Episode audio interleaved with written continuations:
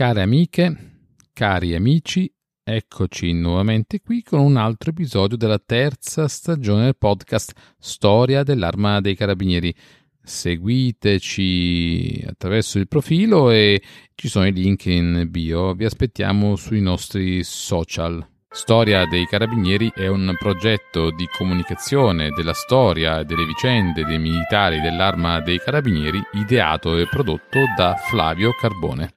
La scorsa volta, con l'episodio 50, il numero tondo, lo ricordiamo ancora una volta, abbiamo parlato della situazione delle forze dell'ordine tra il 1919 e il 1923. Oggi affrontiamo un altro argomento che eh, ci risulta ancora poco conosciuto e più il ruolo dell'arma tra il 1923 e il 1926 con l'ascesa del fascismo.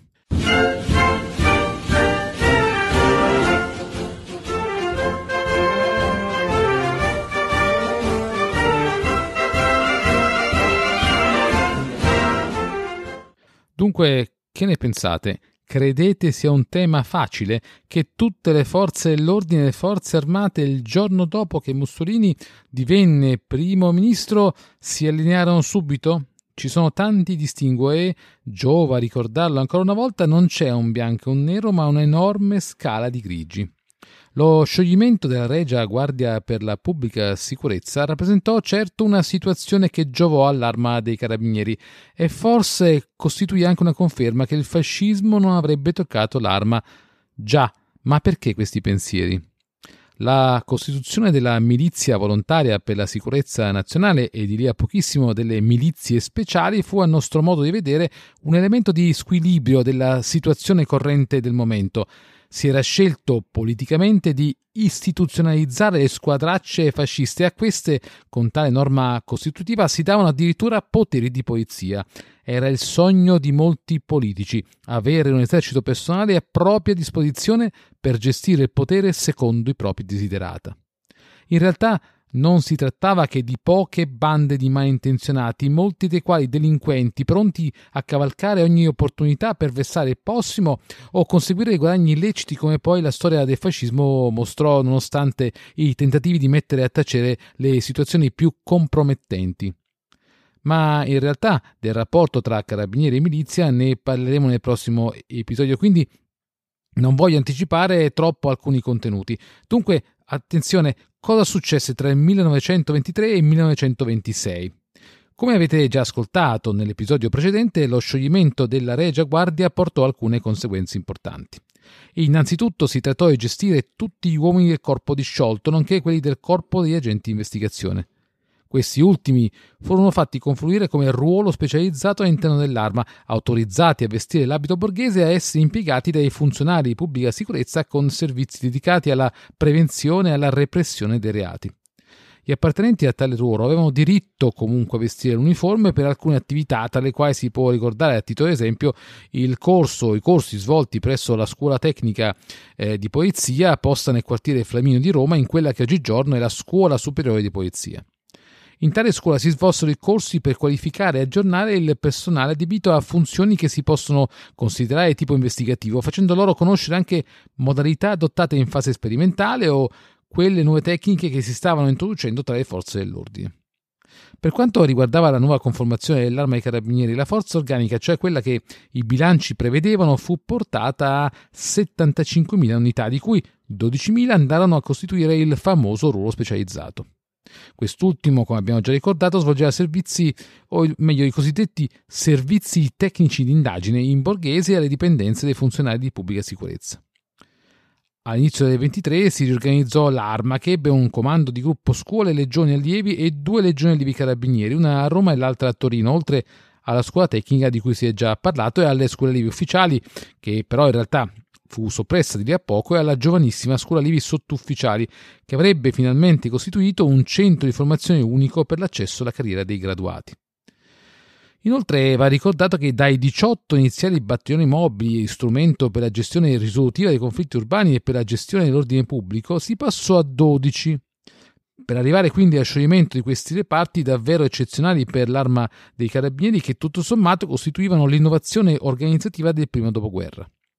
Infine completò l'organigramma un gruppo squadroni a cavallo a disposizione della Legione dei Carabinieri di Roma per servizi di ordine pubblico e rappresentanza. Con la fine del 23 si arrivò alla soppressione dei battaglioni mobili e quindi alla riduzione del personale di circa 10.000 unità, assestando l'arma su un totale di 65.000 militari. La serie di trasformazioni di quegli anni non si limitò unicamente al 23. Negli anni successivi si arrivò rapidamente e gradatamente al passaggio ai dipendenze del ministro dell'interno del ruolo specializzato della scuola tecnica. Con due regi decreti, il 382 e il 383 dell'aprile 25, si arrivò alla costituzione del Corpo di Agenti Pubblica Sicurezza, le dirette dipendenze Ministero dell'Interno. Inoltre il 18 ottobre 25 fu costituito uno speciale corpo di polizia per i servizi in capitale in linea con l'istituzione del governatorato che assumeva nella vece del sindaco i compiti di un organo di carattere statale con scopi e funzioni municipali, secondo ciò che il Gran Consiglio del fascismo aveva già deciso nel 23. La stabilizzazione poi di questa figura particolare di governatore di Roma giunse nell'ottobre 25 e poi convertito successivamente. Col decreto del 18 ottobre 1925, quindi quello che costituiva uno speciale corpo di polizia, l'arma ai carabinieri fu ricompensata con una serie di compiti esclusivi, diciamo minoritari in fin dei conti, se vogliamo dirlo. Tali compiti furono assolti dal comando di raggruppamento battaglioni gruppo squadroni, che poi costituì di a poco il nocciolo duro della Legione di Roma, insieme ai comandi territoriali all'interno del territorio urbano. Così la, il territorio fu scisso in due e la seconda parte, la parte rimanente, quindi la maggior parte dei comuni della provincia romana, nonché la parte del Lazio, quindi diremmo oggigiorno le province di Viterbo, Frosinone e, e, e Rieti, Latina, ehm, passarono alla neocostituita Legione Carabinieri Reali del Lazio, l'unica in quegli anni che aveva la denominazione caratterizzata dalla indicazione regionale anziché dal capoluogo di regione o di legione, forse meglio. Nel 26 però si assistette a un altro evento particolarmente significativo. La nomina di Arturo Bocchini a capo della polizia e direttore generale di pubblica sicurezza. Si deve al fascismo con il Regio Decreto del novembre 23 eh, l'attribuzione del, alla carica di direttore generale pubblica sicurezza, cioè quella che esisteva sin dalla fondazione dell'istituzione del Regno d'Italia, anche il titolo di intendente generale della polizia, inizialmente attribuito a De Bono, che poi fu modificato entro la fine dell'anno con eh, un più forse più importante o presunto più importante capo della polizia, in linea con il bisogno fascista di indicare il capo. Il fascismo aveva dunque bisogno di una forza dell'ordine che fosse allineata perfettamente alla volontà politica della tirannide e per fare questo preferì ricostituire una forza dell'ordine alle dirette dipendenze del ministro dell'interno e sotto l'attenta guida di Arturo Bocchini, tanto che in un volume a lui dedicato recentemente è stato apostrofato col titolo di Vice Duce. L'uomo chiave per il controllo politico del paese agli ordini di Mussolini fu dunque senza dubbio Arturo Bocchini.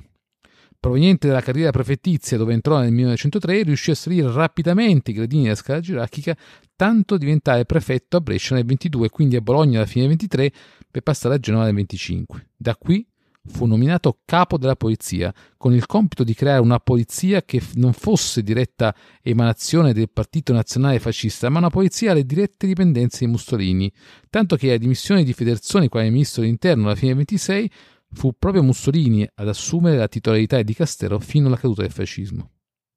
Così, in linea con il mandato politico ricevuto, Bocchini riuscì a farsi assegnare importanti incrementi di bilancio che non potevano essere comparati a quelli più modesti dell'arma dei carabinieri, sempre inserita all'interno dell'esercito e con la necessità di gestire oltre 65.000 uomini sparsi su tutto il territorio nazionale e oltremare in Africa e nel Dodecanneso. La capacità di Bocchini di rimanere in servizio fino al decesso, avvenuto il 20 novembre 1940, fa della figura del capo un unicum nel periodo, soprattutto se messo in relazione ai comandanti generali dei carabinieri che rimasero al comando dell'AMA per pochi anni comparati a quelli di Bocchini e non potevano beneficiare di quella notevole disponibilità economica che fu invece attribuita a lui in qualità di responsabile supremo dell'ordine pubblico e figura non poeticizzata tuttavia vicino al duce del fascismo. In effetti, si consideri che nei mesi della salita al potere di Bocchini, nuovi ordinamenti dell'esercito e poi successive minori riorganizzazioni dell'arma ridussero progressivamente i comandi organici, lasciando permanere lungamente gli ufficiali, soprattutto i più giovani, nei gradi minori, con enorme rallentamento delle carriere e senza benefici economici significativi. Si pensi a solo titolo esempio che il maggiore dei carabinieri in medaglia d'oro valor militare alla memoria Rocco La Zazzera, classe 1898, era sottotenente e tenente nei reparti assalto nel corso della Prima Guerra Mondiale. Nel 1920 questi passò nell'arma dei carabinieri reali per essere promosso capitano nel 1933, quindi 13 anni dopo, e cadere al fronte col grado di maggiore nell'aprile del 1941. In 21 anni, considerando come dies ad quem l'ingresso nell'arma, aveva raggiunto solamente il grado di maggiore e con lui molti altri ufficiali dei carabinieri. In definitiva, l'arma pagò la sua vicinanza al capo dello Stato e l'appartenenza all'esercito quale prima arma, con minori finanziamenti e una posizione davvero secondaria all'interno dell'apparato repressivo del fascismo in Italia, dove il capo, Bocchini, ebbe al contrario un ruolo da comprimario insieme a Mussolini. Era nata la dittatura.